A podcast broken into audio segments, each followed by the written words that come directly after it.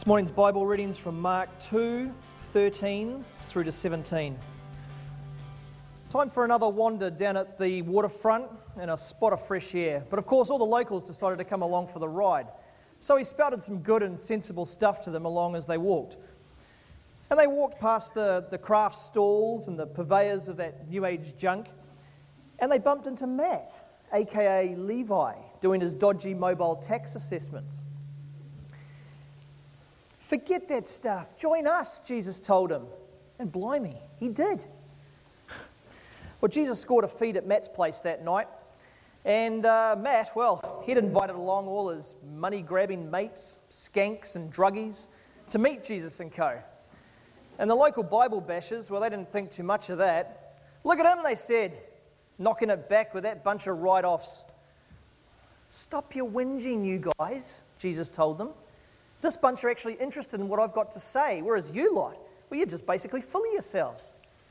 And with that, he moved on. Wise man that he was.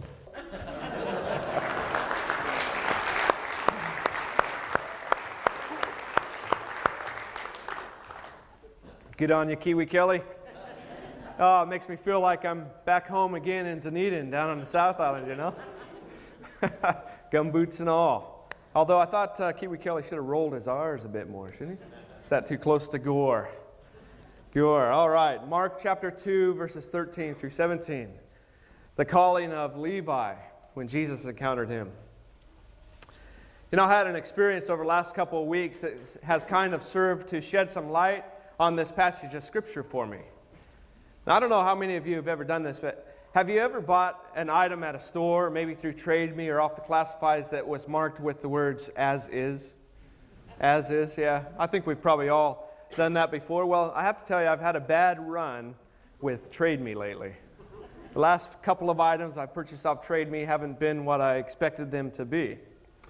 This time, I had a good mate of mine, and he suggested he thought it'd be a good idea if he and I went together in on, uh, on purchasing a trailer. And so uh, I thought that'd be great. And we had a limited amount in our budget, and so we thought we'd, we'd uh, get on Trade Me and find find a reasonably priced trailer. Well, we came across one that had the title on the Trade Me Trailer as is. And then down in the description there, it had a few comments. One of them was, it needs a bit of welding.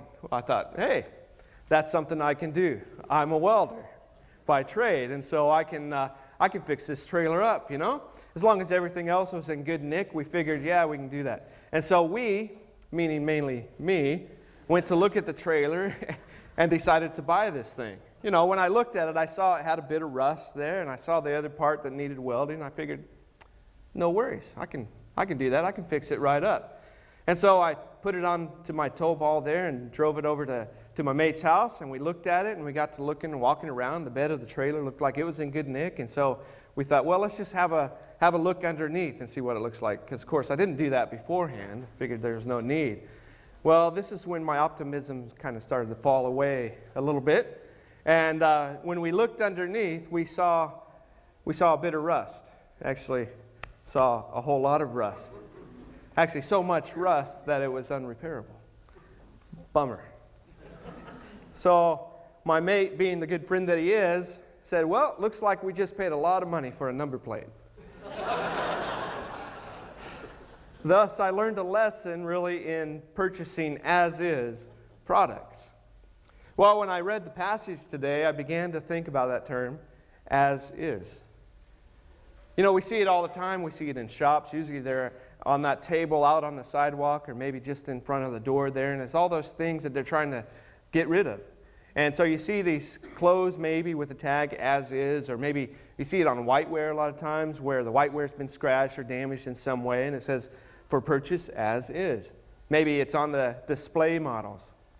You know, you might come across a TV that everybody's had their, their hands on, it's all fingers all over the screen, and they just have this sign, as is. You can purchase it. Well, we see that all the time. And, uh, you know, it means, it means that this product has either been used or damaged, or in some way it's not worth its original value. And I suppose that most people they just walk by that as is sign when they walk through the shop and they don't give it much notice because they know it's not worth its original value. But you know, when you come to this story of Levi, Levi, the, the tax collector, you begin to see that Jesus often spent a lot of time around as is kind of people. You know, that kind of people that uh, it's the kind of people that are damaged in some way. You know, he spent a lot of time around the people that uh, so many others just simply walk past and take very little notice of. The kind of people that society puts this label on as is. You know, Jesus spent a lot of time in his three years of ministry around what some would say are the wrong kind of people, didn't he? The kind of people that didn't necessarily fit into the context of society in that day. Well, here we find Jesus. He's walking around the lake when he encounters one of those wrong kind of people. He encounters Levi, the tax collector. And when you first read this story, you, you, you might think, well, that's kind of a weird spot to find a tax collector, isn't it? Beside a lake? Shouldn't he be fishing or something? That's what everyone else was probably doing around the lake. But here's this tax collector. And you have to understand in that, in that culture, in that time, the tax collectors, they were often found in, in this type of booth next to the roads. And so, along major trade routes and along areas where people would be coming up from making money at their job or whatever, you'd find a tax booth. And so it was a little bit more maybe like a toll collector or something like that, like on a toll road, and people that would pass by would pay him this toll. And that's who Levi was. He was this tax collector. And it may not seem that significant to us, his job and all. I mean, we have people here at Shore that are tax collectors, they work for the IRD. Now, don't get nervous, Franklin. They're off duty today. But you know, it doesn't seem that significant to us. But in that first century Roman culture, a tax collector were not tax collectors were not what you might say held in high regard. In fact, people looked down on them because of the job that they were doing. And so Levi was one of these tax collectors, and the whole society would have looked at him like he had the wrong job. Because, first of all, he worked for the Roman government. And of course, that was a bad thing if you were a Jew because they viewed Rome as this great conqueror who had taken over their people. And so, first off, he's, look, he's working for the wrong people, the wrong side. And so, his fellow Jews would have seen him very much as a traitor to his people. And then, as a tax collector, the, the Roman government had said that the tax collectors should, should collect a, an appropriate amount. And so all the tax collectors, they would collect that amount for Rome. But then the government allowed these guys to collect anything on top of that that they wanted. And so you can imagine some of the tax collectors, they were getting rich off the hard work of others. And so the people had a, had just despised these tax collectors. And they would have looked at Levi as someone who was cheating people out of their hard earned money. They would have looked at him as a thief or a swindler or something like that. But you know, this is where you see the nature of Jesus, because Jesus looked at him differently than everyone else. And so when I read the, this story of Levi, I get this great sense of hope building up in me. Because you get this indelible sense that Jesus has a special and unique ability to see us differently than what other people see us. And when you read the Gospel of Mark, you see that Mark wasn't all that interested in the minute details of a story. He kind of leaves you hanging on some of the details when he tells these stories. But his real intent, I think, was to give his readers this biographical sketch of who Jesus was, his true essence and character of the man Jesus and of his mission here on earth. And so that's what you find in this story of Levi. Now, you find another controversy kind of when you read the scholarly works and the commentaries. They think that there was, uh, there's a little bit of controversy as to whether or not the story of Levi in the book of Mark is the same story as the story of Matthew in the book of Matthew. And so you have this bit of controversy. Some scholars think that Levi and Matthew are the same name, are two names for the same person, kind of like Simon Peter or John Mark. So you have Matthew Levi or Levi Matthew. I don't know how you'd say that. But you know, the importance of the story is not whether or not Levi and Matthew are the same person or two different people. Rather, the importance is that Jesus came alongside this tax collector, this wrong kind of person, this as is type person, and he called him and he befriended him. So let's look at that. Mark chapter 2, verses 13 and following. Verse 13. It says, Once again, Jesus went outside beside the lake, and a large crowd came to him and began to teach them. As he walked along, he saw Levi, son of Alphaeus, sitting at the tax collector's booth. Follow me, Jesus told him, and Levi got up and followed him. There you go, the first instance where you feel like you're missing some of the details. So you're telling me that Levi, all of a sudden Jesus said, Follow me, and that's the only words he spoke, and all of a sudden Jesus, or uh, Levi got up and followed him. You feel kind of like you're missing some of the story. Because whatever Jesus must have said in that point in time, it was so, fro- so profound that it made Levi drop everything he was doing, drop his job, and follow Jesus.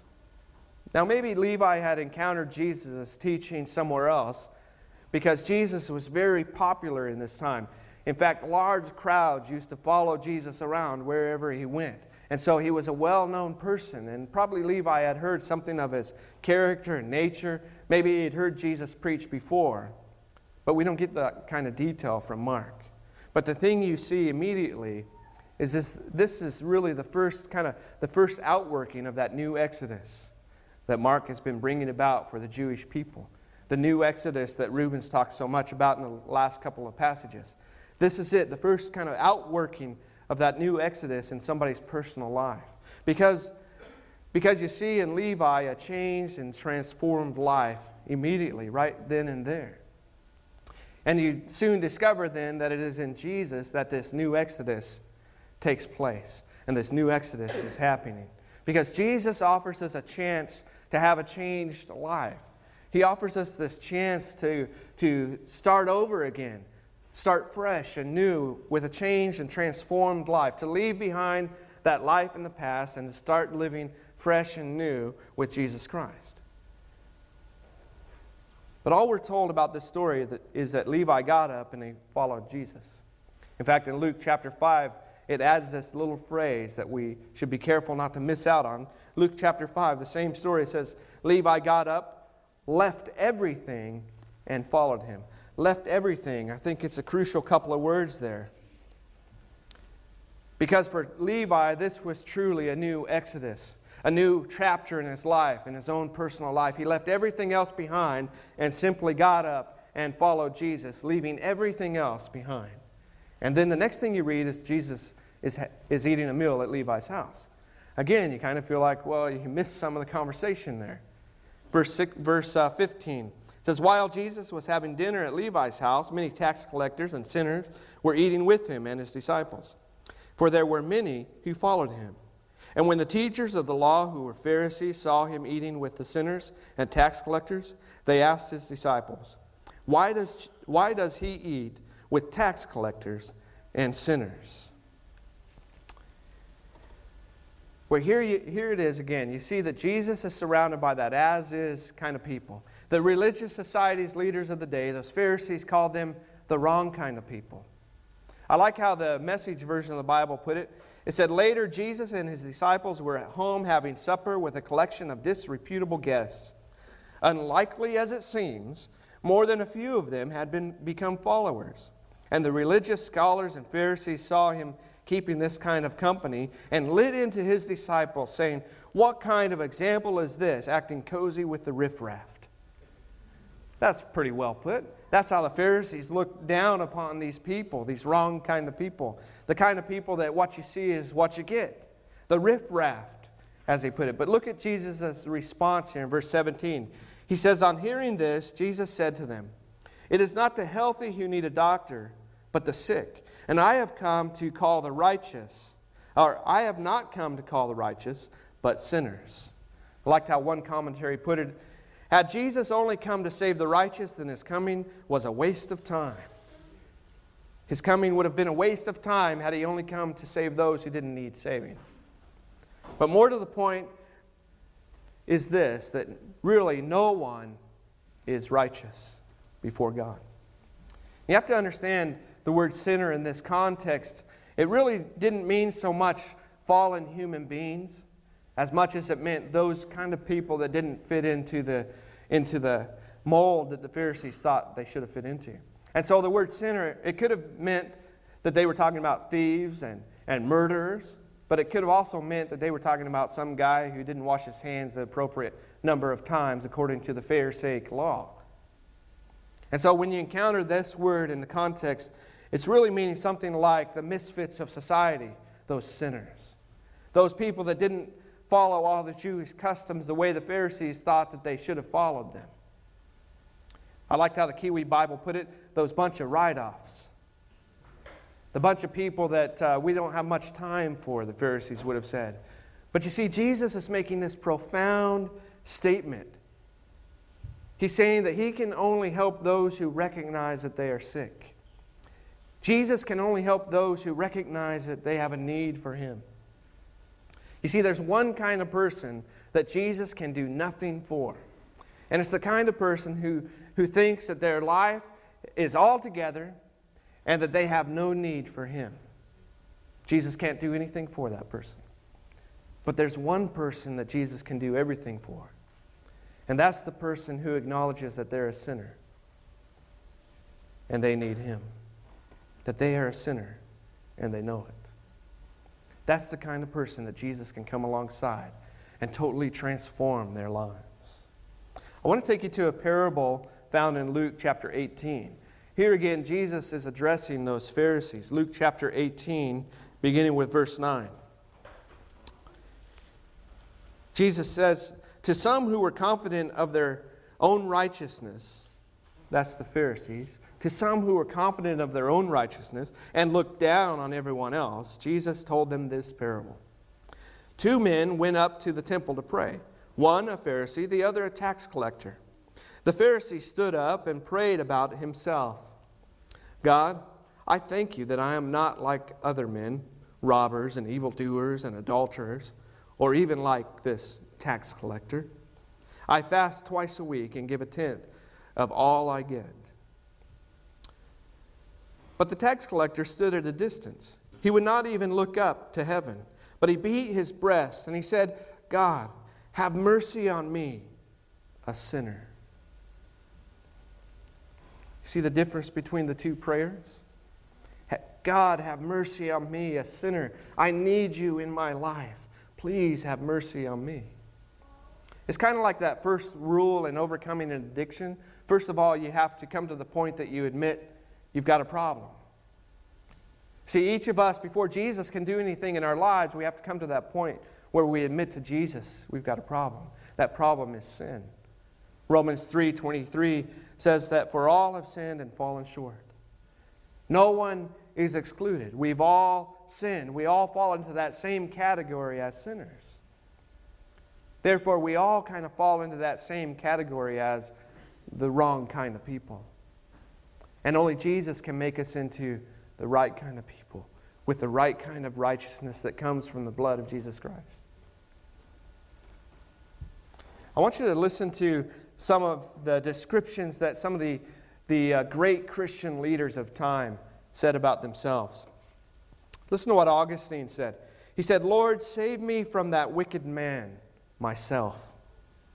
John Knox, the great reformer out of Scotland, he confessed, In youth, in middle age, and now after many battles, I find nothing in me but corruption. John Wesley wrote, I am fallen short of the glory of God. My whole heart is altogether corrupt and abominable. And consequently, my whole life, being an evil tree, cannot bring forth good fruit. Charles Wesley, John Wesley's brother, said, Vile and full of sin am I.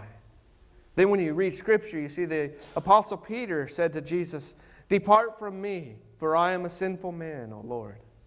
The Apostle Paul said in 1 Timothy 1, he said, Christ, Christ Jesus came into the world to save sinners, of whom I am the worst. And then the Apostle Paul wrote in Romans chapter 3, verse 10 There is none righteous, no, not one. You see, within all of those Christian leaders, those people that we admire and respect for their dedication before God, for the way that they lived their lives and the way that they handled Scripture, and the re- reformations really that they brought about in society and culture. You see, in each one of them, they recognized a deep, deep need for Jesus Christ, for the great physician, the great doctor to come into their life and to heal that one component in their life that they could not get rid of sin and the need for the salvation that comes through Jesus Christ. There is none righteous, no, not one. You see, that was the problem with the Pharisees that Jesus was addressing there in this story of the calling of Levi. The Pharisees thought that they were righteous, and they, they thought that they could gain this righteousness by the things that they did, by living a, a better life than everyone else, by trying to do more good deeds than everyone else. They thought that in some way they could gain this righteousness on their own, and therefore they didn't need this Jesus who was their long awaited Messiah. But the problem is when, you, when you've broken one part of the law, you've broken all the law, and that's what the Pharisees refused to recognize. You know, it reminded me of a story that I'd heard one time about two brothers. two brothers. These two brothers, they were, they were evil, really. They were very wealthy. They were rich. They had a lot of money. But they used their wealth for evil purposes. Yet they were, they were able to keep those purposes undercover, and so much of the public didn't recognize it. They didn't know that they were using their money for evil. In fact, these two brothers, they attended church regularly. Everyone at church, they looked upon these two brothers like they were great men of faith. They were strong Christians. They were almost looked at like perfect Christians. After all, they served in the church. They gave great sums of money to the church. They came regularly to church. And so people looked upon them as if they were, they were good Christian men. Well, it came time for the old pastor of the church to retire, and so, so he retired, and the church hired a new young pastor. And this new young pastor, he was pretty sharp, and he could see, he could see into the heart of these two brothers, and he knew right away there was something suspicious about them. But this young preacher, he was very talented. He, he could speak well, and he was a good leader, and the church began to grow in number, and it grew so large that they were going to have to enter into a building program. And so they, they started to send out letters to everyone. They started to uh, raise funds in this fundraising campaign. And so the church was going really well. But along about that same time, one of the brothers died suddenly of a heart attack. And he died suddenly of a heart attack, and this made his brother, the brother that survived, very sad because he loved the brother that died and he wanted to honor him in some way. And so he went to this young pastor and thought, and said to him, The only way that I can honor my brother is to give you this check. And he handed the pastor a check that covered the entire sum of the fundraising raising campaign. It would have paid for all of their debt. But the brother said, There's one thing that I want you to do in order for me to give you this check. Tomorrow at the funeral, I need you to say that my brother was a saint. And the pastor thought about this for a while and he thought, All right, I can do that. And so he took the check from the brother, he deposited it in the church bank account. And then the next day at the funeral, the pastor, he didn't hold back. He said it like it was about his brother. He said, This man was an evil man. He said he cheated on his wife, he abused his family. He just went on and on and on about this in the eulogy, in this eulogy message. And then at the end of the message, he concluded by saying, But compared to his brother, he was a saint.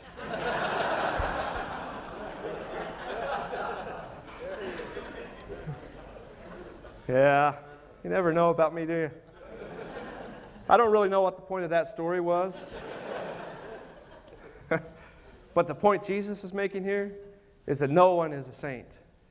No one's a saint. Everyone is in need of a Savior.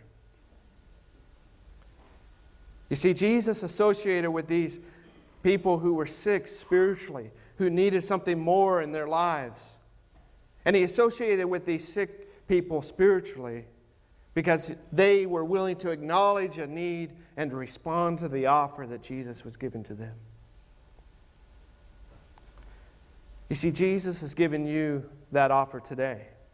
He's offering each and every one of us this offer of a new heart, really, a new life, a newfound righteousness, an opportunity to have your own new exodus and to start your life fresh and new again. And every day you can do that with Jesus. Wake up with Jesus and live that new life again with Him. The great thing about Jesus is He knows that you're going to sin. He knows that each and every one of us are sinners. But the great and wonderful thing about Jesus is that He, he looks past that tag on each of our shoulders that says, as is. He looks past that and He sees in us the people that only He can make us into. Jesus doesn't care if society labels you as the wrong kind of person. He looks past all of that stuff. Jesus will take you as is and transform you, transform your life, and shape it and mold it into the life that only He can make it into. You see, Jesus wants so much more for each one of your lives than you could ever get on your own. He wants to come alongside you and transform your life so that you no longer feel guilty of that sin, but you move past that and you live a life of righteousness because of your gratefulness of the grace that you have found in Jesus Christ and the forgiveness of those sins. And the great thing about Jesus is He forgives you today, He forgives you tomorrow, He forgives you each and every day. And that's what, that's what made Levi drop everything and get up and follow him. I'm going to pray in a moment and then invite you just to sit and meditate and think about the words that are in this next song that Lisa's going to bring. Lord, I thank you for this opportunity to share your word. I pray that you will move in each one of us and that today of all days can be this new exodus in our own personal lives where we can leave that old life behind and begin to live for you today, recognizing the grace that you've brought into our lives, the forgiveness of sins, the strength that we can have only with you. Lord, I thank you for the power that you bring in our lives through your Holy Spirit. I pray that your Spirit will lead in us, that you will open the hearts and minds of people here today to hear from you, God, and that you will move amongst us. Father, it's in your Son's name that we pray. Amen.